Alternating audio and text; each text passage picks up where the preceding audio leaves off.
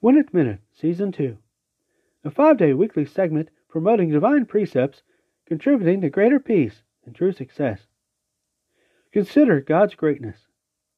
This particular series, let's begin addressing one of the themes aiding greater peace and understanding, a rework of the first of my Come to Consensus Corner foundational articles, this one entitled Let God Be Great Again, examining that the blessing of the God of mankind, the Creator, can truly advance peace among mankind in ways many have not yet considered.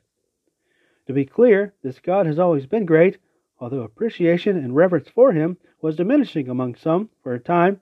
But why? Might he really be the great God and Father whose provisions make possible the peaceful world we're aiming for? Let's look at some facts, reasons, and evidence for his greatness to be restored, if need be, in our minds and hearts. Reference 4 to 21.